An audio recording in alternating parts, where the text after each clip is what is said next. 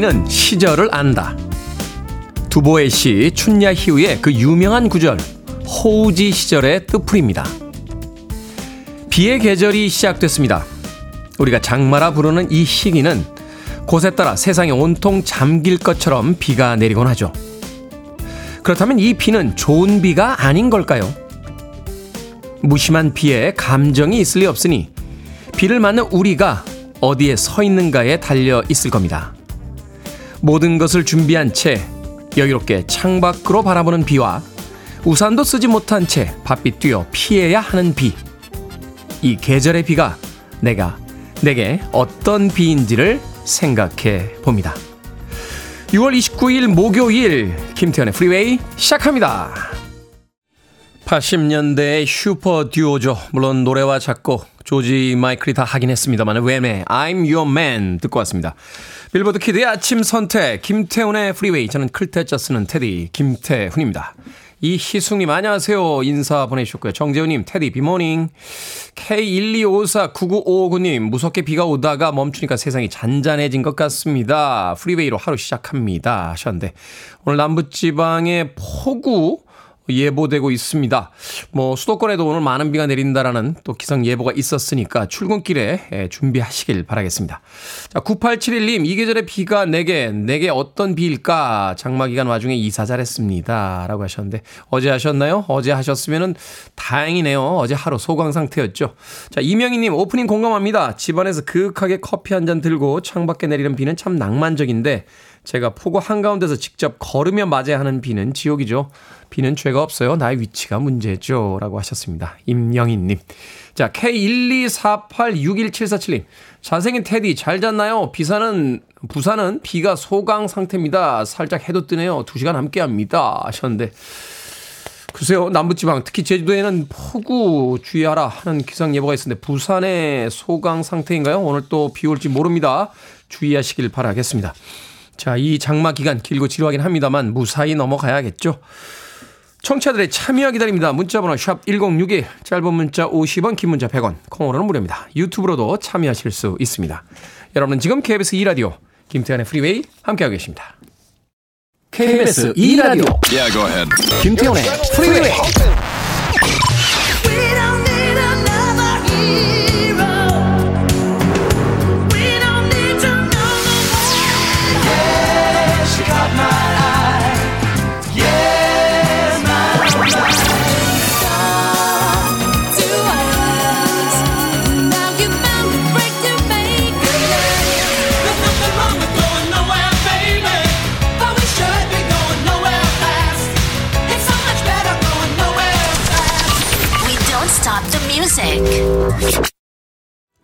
특별한 자극 없이도 기분을 좋게 만들어주는군요. 음악 참 좋은데요. 데이비드 그랜트와 재키 그레이엄이 함께한 Could It Be I'm Falling in Love 듣고 왔습니다. 강지영님께서요, 오늘 아침 김치찌개 맛있게 먹겠다고 어젯밤 11시에 찌개를 끓였습니다. 집안은 축축하고 김치찌개 냄새도 가득합니다. 하셨습니다. 그럼에도 불구하고 맛있는 김치찌개를 먹을 수 있지 않습니까? 김치찌개 맛있죠? 신김치에다가 두부를 송송 썰어 넣고 두꺼운 그 돼지고기를 썰어 넣어서 폴폴 끓이면 너무 맛있지 않습니까? 강원도 양양에 휴유암이라는 그 절이 있는데요. 그 근처에 아주 맛있는 김치찌개 집이 있어요. 예. 김치찌개랑 청국장이랑 순두부 딱 세 개밖에 안 팝니다. 예. 그 할머님과 저는 이제 어머님이라고 부르는데 그 어머님과 이제 그 아들 며느리 이제 가족들이 하는데 너무 맛있어요. 예. 저는 가끔 가끔이 아니라 이제 양양에 갈 때마다 그 집에 와서 김치찌개를 먹습니다. 예. 김치찌개를 먹으려고 양양에 가는 것 같아요. 예. 그럼 뭐 어떻습니까? 그 맛있는 김치찌개. 아, 침 넘어가는데. KBS 근처에 김치찌개 맛있게 하는데 있나요? 예. 별다른 반응이 없는 걸 봐서. 아, 그래요? 한 군, 한 군데 있다고? 어, 어, 우리 PD가 좀 이따 알려준답니다. 오늘 점심은 김치찌개를 먹도록 하겠습니다. 강지영님. 5632님, 하루 11시간을 죽어라고 일하는데 살림은 더 나아지질 않네요. 갈수록 힘이 드는데 테디가 이름 불러주면 용기가 날 것 같습니다. 현대 이름을 안 써주셨어요. 5632님. 뭐, 이름을 불러달라고 하셨으면 이름을 적어주셔야죠. 5632님 힘내세요. 마트 상품권 보내드릴게요. 살림에 큰 보탬은 안 되겠습니다만 또 오늘 하루의 즐거움은 되지 않을까 하는 생각이 듭니다. 5632님 힘냅시다. 자, 강수정님. 테디 반가 반가 오늘 방사선 치료 끝나는 날입니다. 축하해 주시고 기뻐해 주시고 앞으로 무탈 기원해 주세요 하셨는데 강수정님 축하드립니다. 저도 기쁩니다. 앞으로 무탈하시길 기원해 드리겠습니다. 강수정님. 자, 방사선 치료 끝났다고 하셨는데 방사선 치료에는 치킨이 최고죠. 치킨 한 마리와 콜라 보내드리겠습니다. 콩으로 오셨는데 샵 1061로 다시 한번 이름과 아이디 보내주시면 모바일 쿠폰 보내드립니다. 짧은 문자 50원, 긴 문자 100원입니다.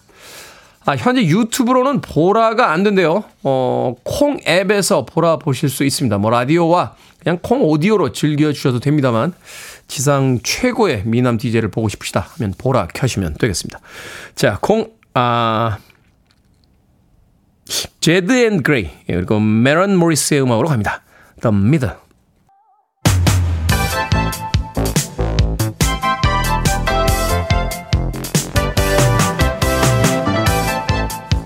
이 시간 뉴스를 깔끔하게 정리해 드립니다. 뉴스 브리핑 캔디 전예현 시사평론가와 함께합니다. 안녕하세요. 안녕하세요. 전예현입니다. 최근에요, 이 출생 신고가 되지 않은 영아들의 사망 유기 사건이 계속해서 뉴스에 보도가 되고 있습니다. 여기에 대한 대책으로 출생 통보제가 국회 첫 관문을 넘었다라고 하는데 이게 어떤 법률이죠? 최근에 분명히 이 아이가 존재하는데 출생 신고가 되지 않은 상황에서 유기가 되거나 안타깝게 목숨을 잃은 살해 사건 등이 보도가 된 바 있습니다. 네. 그래서 국회에서 논의된 출생 통보제 일단 국회 법사위 법안 소위를 통과해서 이제 여야 간의 이견이 없기 때문에 국회 본회의에서 통과될 가능성이 매우 큰데요. 출생 통보제라는 것은 아이가 태어나면 출생 신고 의무를 주로 이제 부모가 있었죠. 그런데 이것이 아니라 부모뿐만 아니라 의료기관에도 이 의무를 부과한다는 겁니다. 의료기관이 아이의 출생 신고를 지방자치단체에 의무적으로 통보하게 하자라는 취지인데요.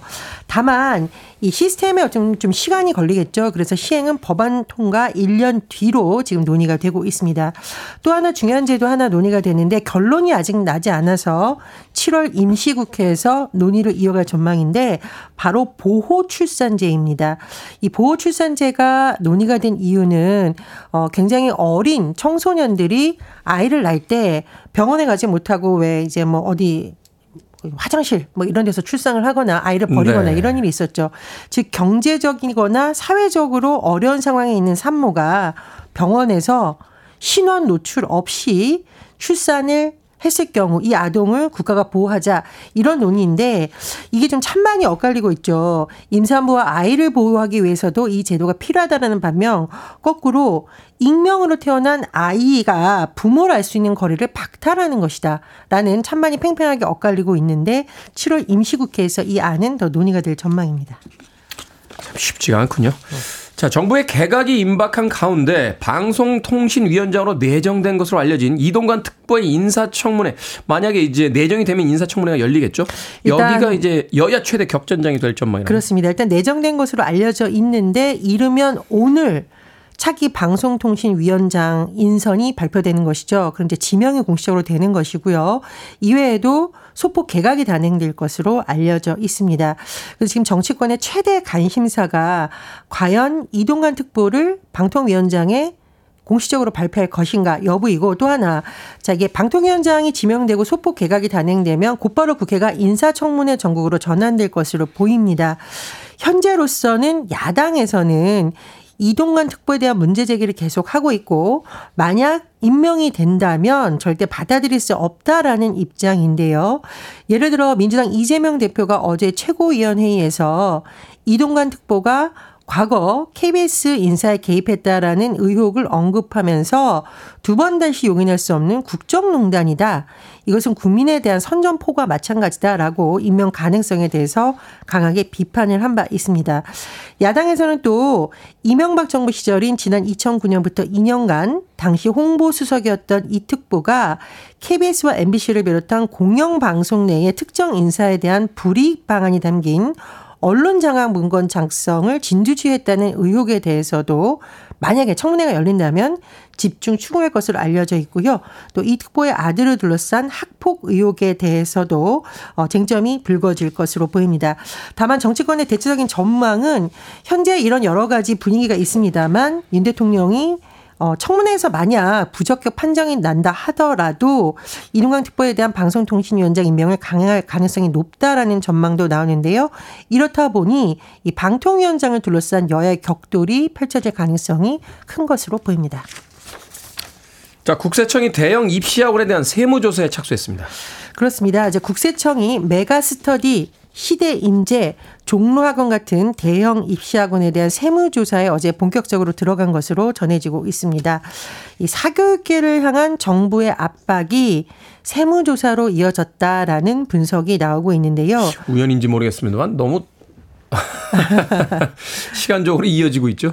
그리고 보통 이제 일반 세무조사는 정기적으로 이루어지는데 이번 같은 경우에는 비정기 특 특별 세무 조사인 것으로 전해지고 있고요. 특히 대통령실 관계자가 이른바 사교육 시장에 대한 카르텔 비위 의혹에 대해서 사법적인 조치가 필요하다면 생각해 볼 수도 있다. 이런 언급을 한 지 이틀 만에 또 세무조사가 진행되기 때문에 테님 말씀하신 것처럼 또 그런 해석이 나오는 것으로 보입니다. 뭐 일타 강사들까지도 그 세무조사를 하겠다. 뭐 네, 이런, 아, 이런 그런 전망이 나오고 네. 있죠. 그리고 교육부에서 지난 22일부터 여러 가지 뭐 신고를 받고 있는데 다음 달 6일 신고가 마무리되면 공정위가 또 이 자료를 넘겨받아서 입시 학원들이 법 위반을 했는지 이에 대해서도 살펴볼 것으로 전망이 됩니다. 네. 자, 음주운전에 대한 강력한 대책이 시행이 된다고요? 상습 음주운전이면 차를 몰수당할 수도 있다. 그렇습니다. 다음 달부터 조치가 본격적으로 이루어질 예정입니다. 음주운전을 하다가 사람을 숨지게 하거나 상습적으로 음주운전을 하면 차를 압수하거나 몰수하겠다는 건데요. 일단 차량 몰수 대상을 보면 술을 마시고 운전을 하다가 사고를 내 사람을 숨지게 하거나 여러 사람을 다치게 하는 경우, 뺑소니를 치거나 반복적으로 음주운전을 하는 경우가 포함이 된다는데요. 5년 안에 두 차례 이상 음주운전으로 적발된 사람이 사람을 다치게 하거나 세 차례 이상 적발된 사람이 단순 음주운전하는 경우도 포함이 됩니다. 그리고 상습 음주 운전자에 대해서는 원칙적으로 구속해 수사할 것으로 전해졌습니다. 네. 어제 뉴스 보니까 음주운전 사고 있었던데 강력한 대책이 있어야 될 것 같습니다. 자, 오늘의 시사 엉뚱 퀴즈 어떤 문제입니까? 예, 정부의 개각이 임박했다. 그런 예상이 나온다는 소식 전해드렸습니다. 더 나은 국정을 위한 개각이 되길 바랍니다. 그리고요, 개각하니 부각이. 왜 거기서 부각이 나옵니까? 맛있겠네요. 자, 오늘의 시사 엉뚱 퀴즈. 부각은요, 김이나 깻잎 등에 걸쭉하게 쓴 이것을 발라서 말렸다가 기름에 튀겨 먹는 음식인데 무엇을 바를까요? 1번 찹쌀풀, 2번 쌍꺼풀, 3번 끈앞풀, 4번 리버풀. 정답 아시는 분들은 지금 보내주시면 됩니다. 재미는 오답 포함해서 모두 10분에게 아메리카노 쿠폰 보내드리겠습니다. 부각은요, 김이나 깻잎 등에 걸쭉하게 쓴 이것을 발라서 말렸다가 기름에 튀겨 먹는 음식입니다. 무엇을 바를까요? 1번 찹쌀풀, 2번 쌍꺼풀, 3번 끈앞풀, 4번 리버풀 되겠습니다. 문자 번호 샵 1061, 짧은 문자 50원, 긴 문자 100원, 콩으로는 무료입니다. 뉴스 브리핑 전희연 시사평론가와 함께했습니다. 고맙습니다. 감사합니다. 앞서서 제가 미리 소개할 뻔했죠. 공안홍님께서 신청하셨습니다. Fire Inc. Nowhere Fast.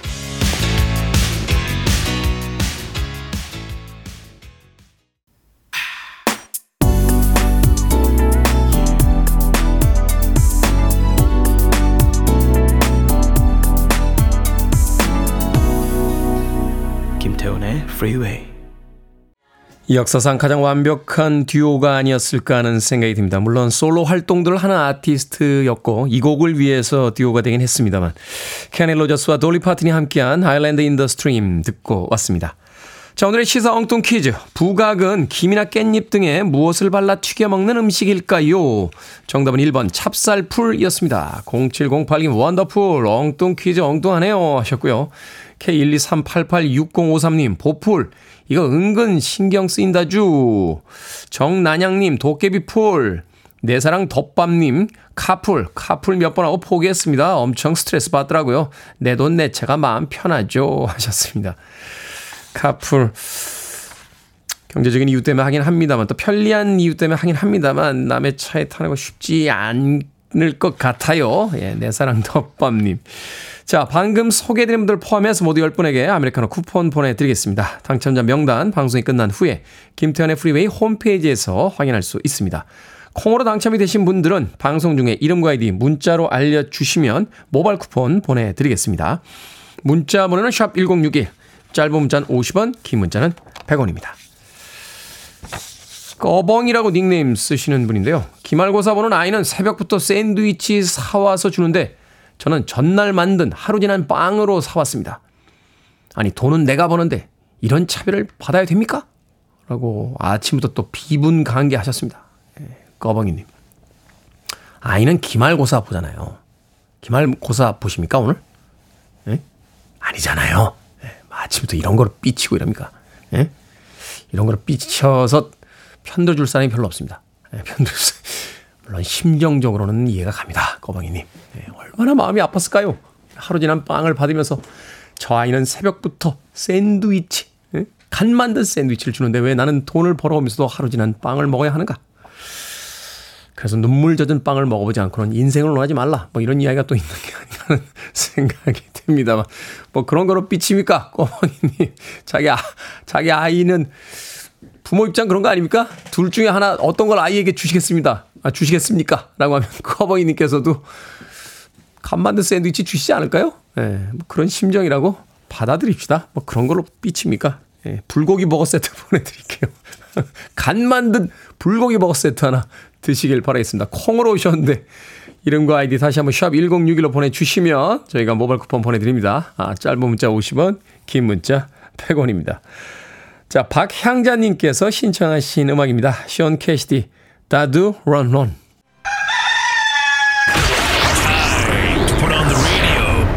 김태훈의 프리웨이 Are you ready?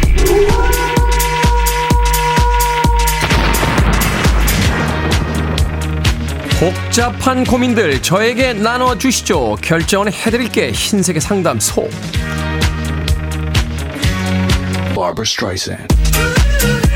김밤님, 친구랑 얘기하는데 답답한 소리를 하길래 짜증을 냈습니다. 일주일 전의 일인데 아직도 찝찝하네요. 사과를 할까요? 아니면 사과하지 말고 앞으로 그냥 잘 할까요? 사과합시다. 사과는 원래 가까운 사람끼리 자주 하는 거예요. 신우인님 1박 2일로 가족들과 휴가를 갈 계획입니다. 휴양림으로 갈까요? 아니면 바다로 갈까요? 바다로 가야죠. 여름엔 바다. 1136님 출퇴근할 때 하루 톨비만 만 원 넘게 쓰고 있습니다. 20분을 아끼기 위해 만 원을 쓸까요? 아니면 시간이 오래 걸리더라도 무료 도로로 갈까요? 무료 도로로 갑시다. 하루 만 원이면 좀 세요. 김경란님, 우리 동네 도서관이 하반기에 공사를 해서 휴관에 들어간답니다. 휴관 기간 동안 책을 하루 한 명당 50권씩 빌려준다는데 반납은 내년 1월인데 50권을 빌릴까요? 아니면 말까요? 맙시다. 읽을 책이 너무 많아도 안 읽어요. 방금 소개해드린 네 분에게 선물도 보내드립니다. 콩으로 뽑힌 분들은 방송 중에 이름과 아이디 문자로 알려주세요. 고민 있으신 분들 계속해서 보내주시면 최선을 다해 상담해드립니다. 문자번호 샵 1061, 짧은 문자 50원, 긴 문자 100원, 콩으로는 무료입니다.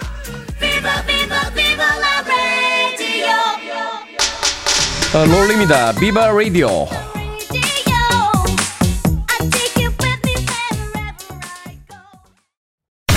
listening to one of the best radio stations around. You're listening to 김태훈의 Freeway. 빌보드 키드의 아침 선택 KBS 2 라디오 김태훈의 프리웨이 함께하고 계십니다. 김미애님께서요, 정말 궁금한데 등산 스틱은 자동이 좋은가요? 수동이 좋은가요? 제가 사용하던 게 고장나서 하나 장만하고 싶습니다. 하셨습니다.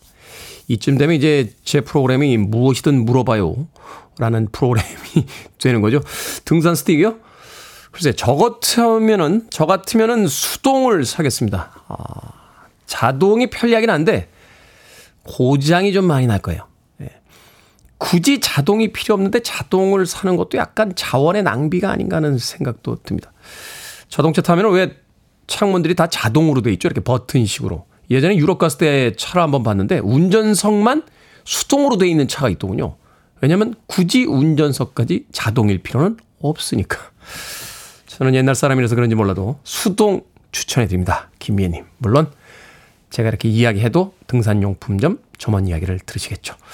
자, 1부 끝곡입니다. 김소연님께서 신청하신 New Radicals, You Get What You Give 듣습니다. 저는 잠시 후 2부에서 뵙겠습니다.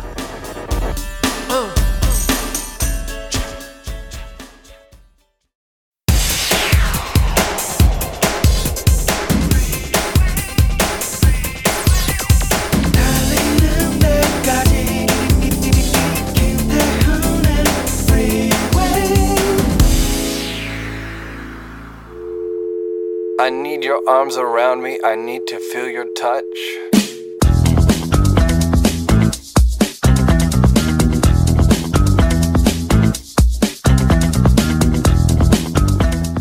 아침은 매우 기분 좋다. 오늘은 시작되고 출발은 이제부터다. 세수를 하고 나면 내 할 일을 시작하고 나는 책을 더듬는다. 오늘은 복이 있을지어다. 좋은 하늘에서 즐거운 소식이 있기를.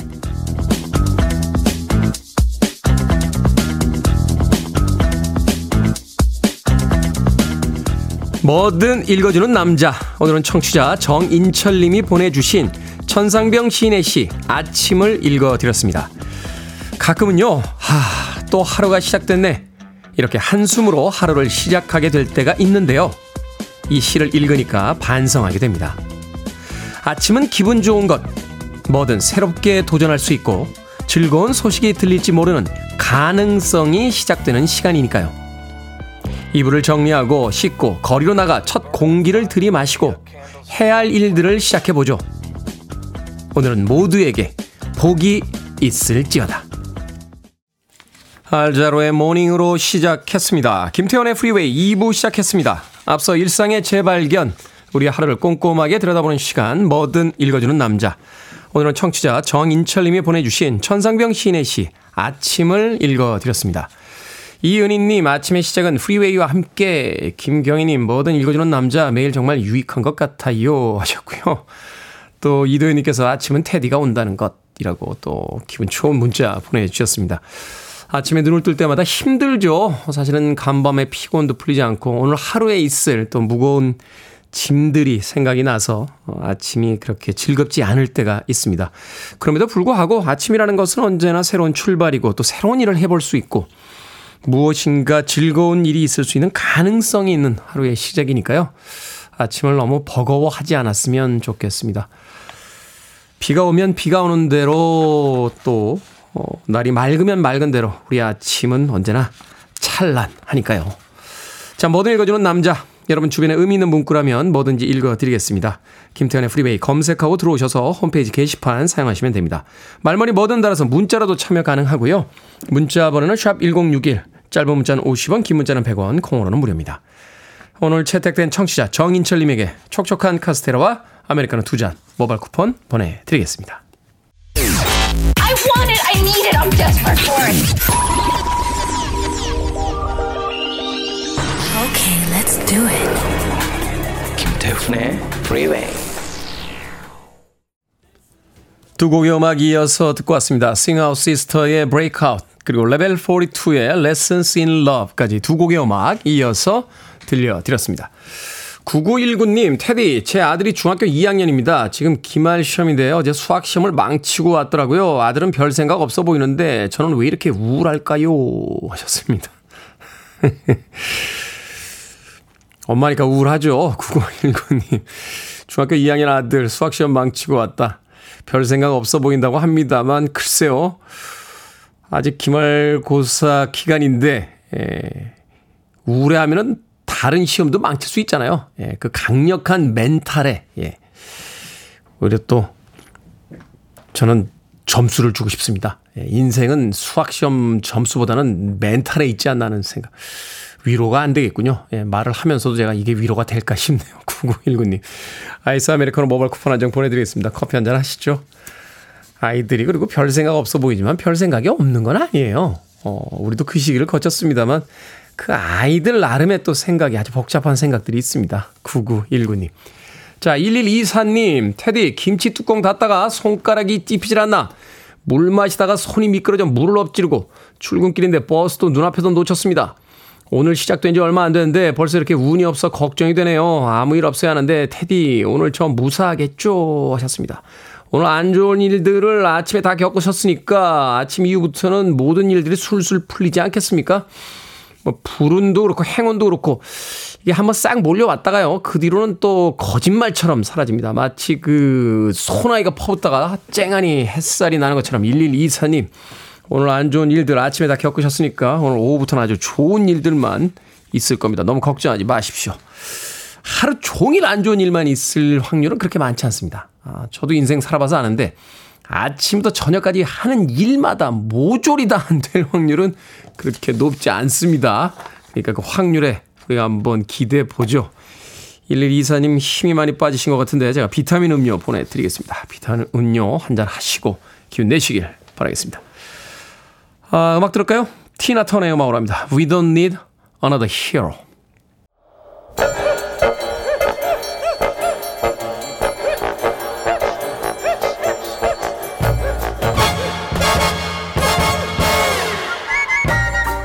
온라인 세상 속 촌철살인 해악과 위트가 돋보이는 댓글들을 골라봤습니다. 댓글로 본 세상.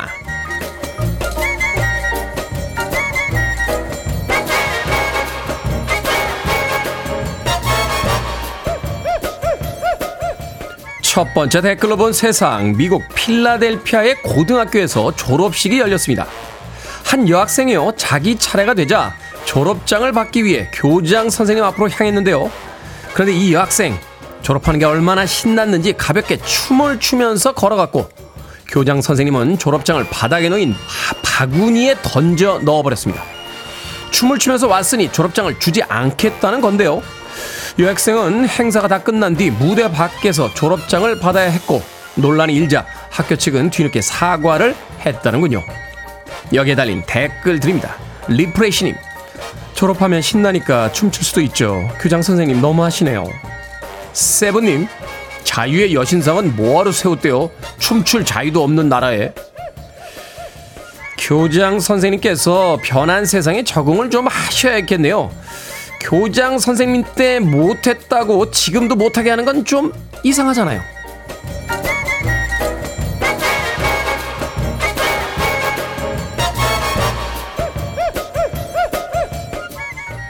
두 번째 댓글로 본 세상. 최근에요. 무개념 관광객 커플이 이탈리아 로마에 있는 콜로세움에 낙서를 하는 일이 벌어졌습니다. 남자는 날카로운 쇠조각을 들고 벽면을 파서 자신과 여자친구의 이름을 새겼는데요. 다른 관광객이 아무리 말려도 뻔뻔하게 웃으며 무시했다는군요. 1900년이 넘은 유적지가 훼손된 모습에 이탈리아 문화부 장관까지 나서서 법적 책임을 물어야 한다고 밝혔습니다. 여기에 달린 댓글 드립니다. PT님, 고대 유적을 훼손했으니까 고대법으로 심판하는 건 어떨까요? 참새님, 진짜 궁금해서 그러는데 저게 이름을 새기면 뭐가 달라지나요? 벌금 세게 갑시다. 아니 그런데 도대체 남의 나라 문화재에 자기들 이름은 왜 새기는 겁니까?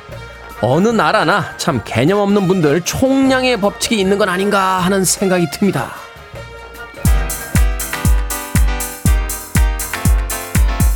시시 페니스톤입니다. We got a long thing.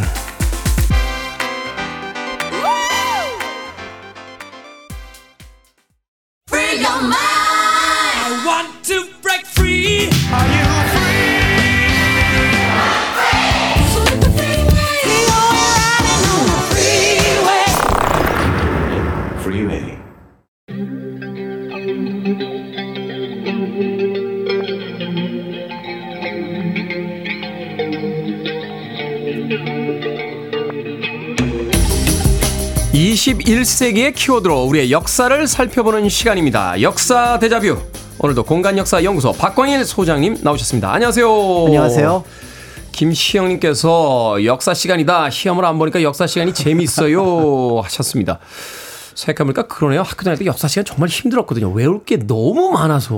그렇죠. 근데 이제 또 한편으로 생각해 주셔야 될 게 선생님들도 너무 힘듭니다. 아니, 그러니까 저도 좀 제안하고 싶은 게 이런 거예요.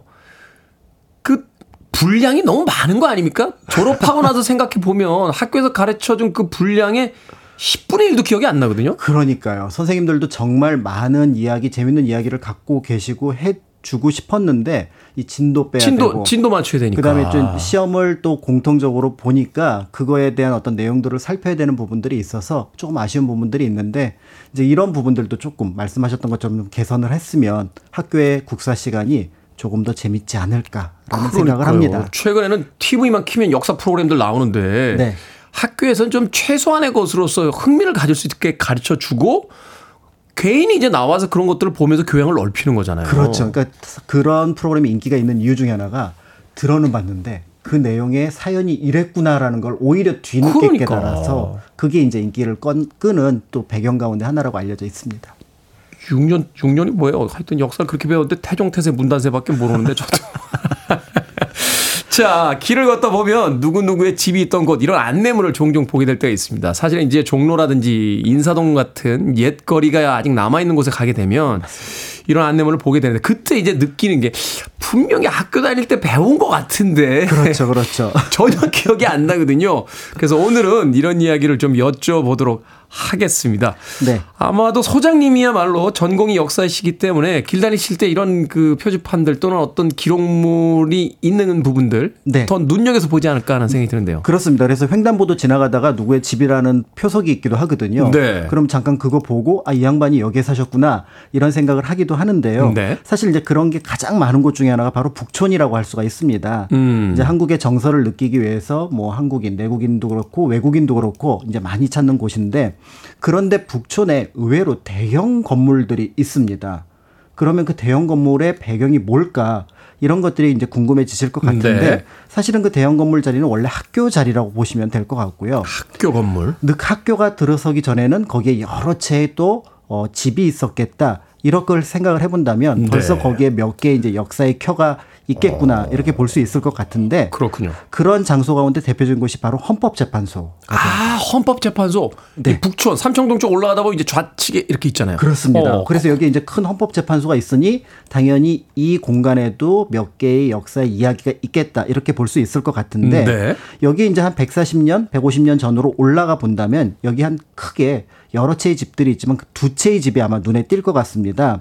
그 두 채의 집을 가리켜 주는 표 어떻게 표지 같은 것들이 있는데 네. 바로 백송입니다. 천연기념물로 지정된 백송인데 백송 줄기가 이제 하얗게 되어 있고 이거는 중국 특산이기 때문에 어떤 의미에서 보면 백송이 심겨져 있다라 그러면 여기에 중국을 오고 갔던 사람들의 아. 흔적이 남았겠구나. 이렇게 이제 짐작해 볼 수가 있는데요. 당시 어떤 교류의 흔적 같은 것이다. 그렇습니다. 아. 그리고 이 자리에 이제 근대 140, 150년 전에는 바로 박규수라고 하는 인물의 집이 있었던 곳이기도 합니다. 박규수. 우리가 역사 시간에 배웠나요? 조금 생소한데? 어, 조금 아마 익숙한 분도 있고 생소한 분도 계실 것 같은데요. 어, 1866년에 제너럴 셔모노 사건이 일어났을 때그 네. 제너럴 셔모노를 불에 태웠던 평양 감사.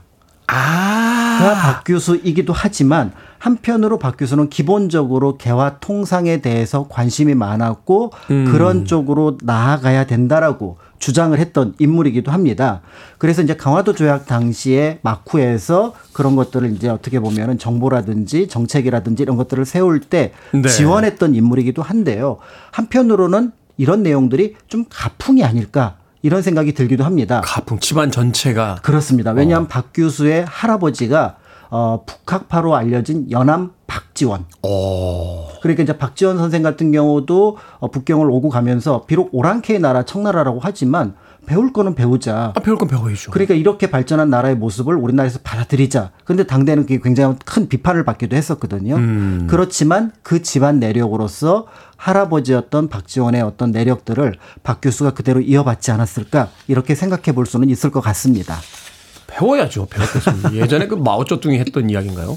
쥐 잡는데 흰 고양이면 어떻고 검은 고양이면 어떠냐. 그렇다고 했던 실용주의 노선들. 자, 헌법재판소가 있던 자리로 이사를 온 건 언제부터입니까?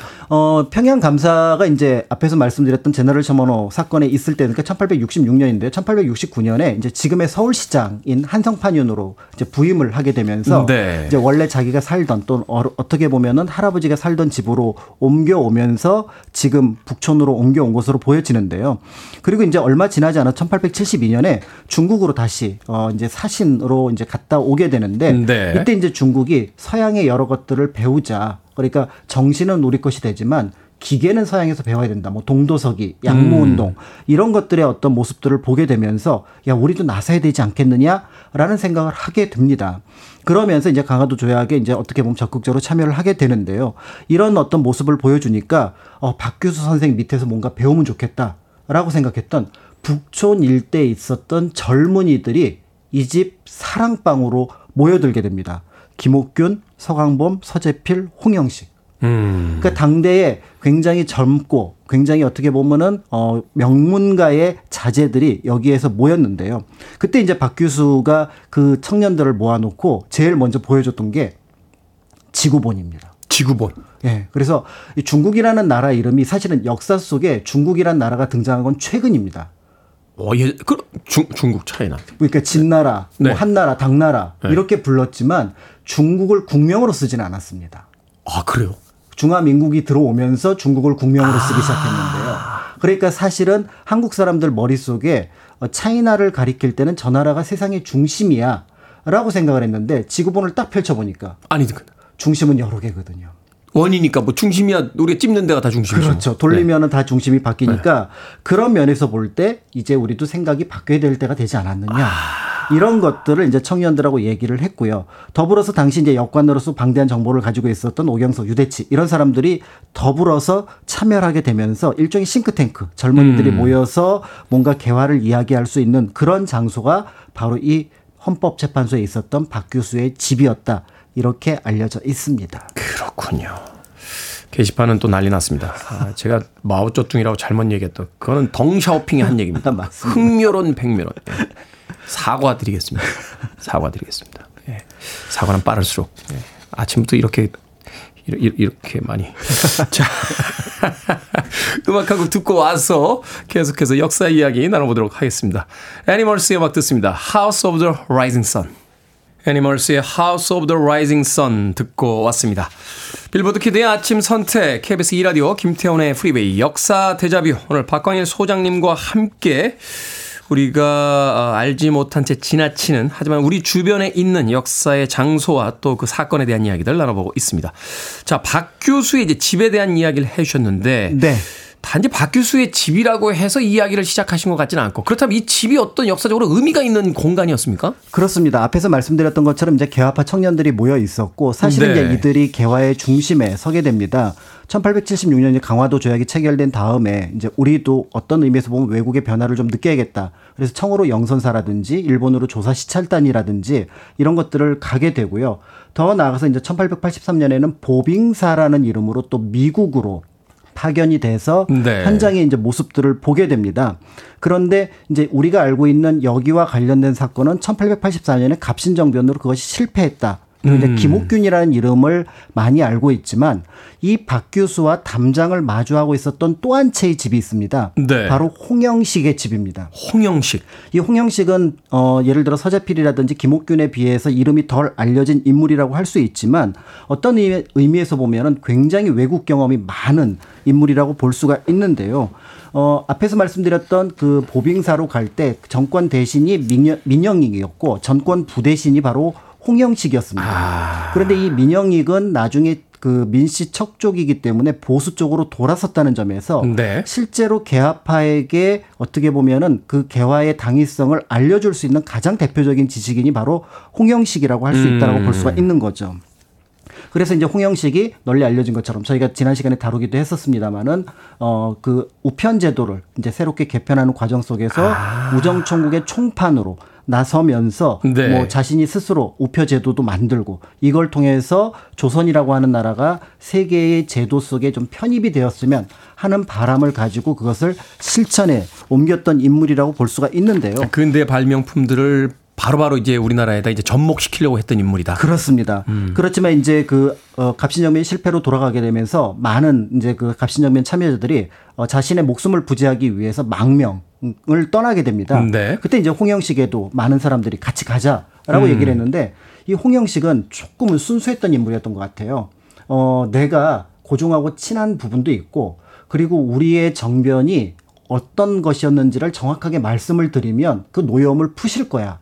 라고 생각을 하고 고종 아, 옆에 너무, 머뭅니다. 너무 낭만파였군요. 그렇습니다. 네. 그래서 결국은 어, 청군이 들이닥쳤을 때 이제 죽임을 당하게 되는데요. 이 홍영식의 죽음은 자연스럽게 그의 집안의 몰락, 아버지, 음. 아들, 부인의 죽음으로 이어지게 되면서 아. 이 홍영식의 집이 아까 이제 박 교수 집 바로 옆에 있다고 말씀을 네. 드렸는데 이 집도 이제 국가의 몰수가 되는 그러니까 역적의 집이기 때문에 아. 몰수가 되는데요. 그런데 이 홍영식의 집에서 또 흥미로운 역사가 다시 이어지게 됩니다. 어떤 역사죠?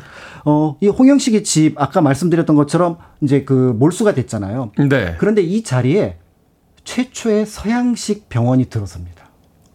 제중원. 제중원. 광해원. 아. 그러니까 앞에서 민영익하고 홍영식이 처음에는 같이 나갔다가 갑신정변 당시에 민영익이 칼을 칼에 창상을 입고 이제 죽음 직전에 갔었는데 네. 그거를 알렌이라고 하는 의료 선교사가 고쳐줍니다. 서양식 의료 기술로. 그렇죠. 그러니까 이제 정부에서 볼 때 어 이 의료 기술이 우리에게 좀 필요할 것 같고 서양식 음, 병원이 음. 필요할 것 같다. 근데 그 자리를 어디로 할까? 봤더니 국가에서 몰수한 몇 채의 집이 있거든요. 네. 그집 가운데 홍영식 집이 눈에 띄었던 거예요. 아, 거기가 제중원 자리예요? 그래서 그 집을 그대로 아. 건물을 그대로 처음에는 광해원, 그다음에 얼마 지나지 않아서 제중원으로 이름을 바꾸게 되니까 네. 홍영식으로 볼 때는 자신의 경쟁자였고 라이벌이었던 민영익을 치료했던 알렌이 음. 그 자리에서 그런데 또 자기가 꿈꿨던 것이 개화거든요. 그렇죠. 개화 중에 하나가 서양식 의료 기술을 받아오는 거였는데 그 개화의 어떤 병원이 자기 집에서 이루어졌다.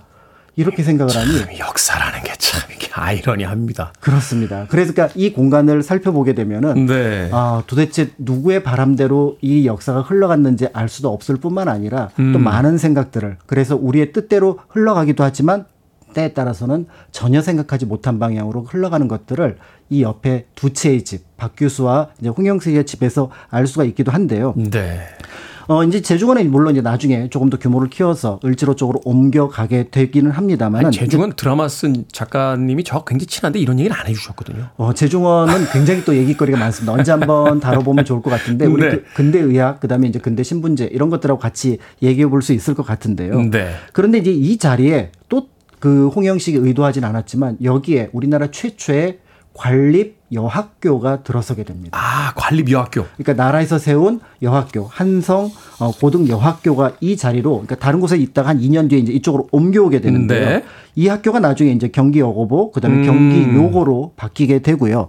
그다음에 이 경기 여고는 다시 이제 옮겨간 다음에 그 자리를 창덕 여고가 쓰게 되는데 그 창덕 여고가 옮겨간 다음 몇 년 뒤에 이제 우리나라가 87년 헌법에 따라서 헌법재판소가 다시 부활을 하게 됩니다. 네. 그 헌법재판소가 이 자리에 들어서게 되었으니 어, 개화의 어떤 모습이 또 교육이라는 것이 중요하다는 점에서 홍영식의 집, 박규수의 집은 그 교육의 헌, 어떤 현장으로서 또 이제 그 자리를 내줬다 이렇게 이제 볼 수가 있는 거죠.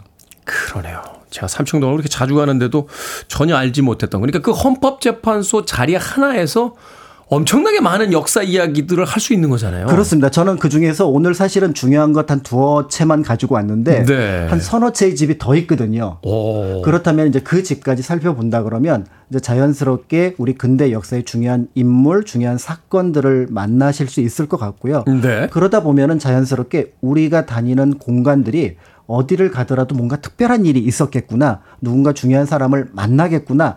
이렇게 생각을 한다면 자연스럽게 걸으면서 또 역사 공부를 할 수 있는 음. 그런 어떤 뭔가의 어떤 그 방향 이런 것들을 만들어 볼 수도 있을 것 같습니다. 7, 8월이 되면 또 아이들 학교가 이제 그 방학을 하는 시즌이니까 우리 근처에서 알 수 있는 그런 것들을 좀 특집으로 한번 이렇게 쭉 엮어주셔서 괜찮지 않을까 하는 또 생각이 네, 듭니다. 준비해 보겠습니다. 알겠습니다. 자, 역사 대자뷰 오늘은 박 교수와 홍영식의 집터 이야기, 현재 헌법재판소가 있었던 그 공간에 얽힌 우리들의 역사 이야기를 나눠봤습니다. 공간역사연구소 박광일 소장님과 함께했습니다. 고맙습니다. 감사합니다.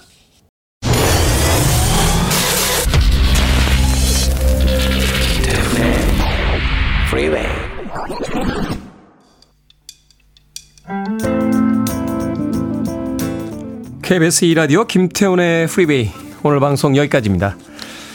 장마철이에요. 지금 또 비가 엄청나게 쏟아지기 시작했습니다. 아직까지 출근 안 하신 분들 출근길 서두르시고요. 또 운전들 조심하시기 바랍니다. 오늘 끝곡은 U2의 원 듣습니다. 편안한 하루 되십시오. 전 내일 아침 7시에 돌아오겠습니다. 고맙습니다.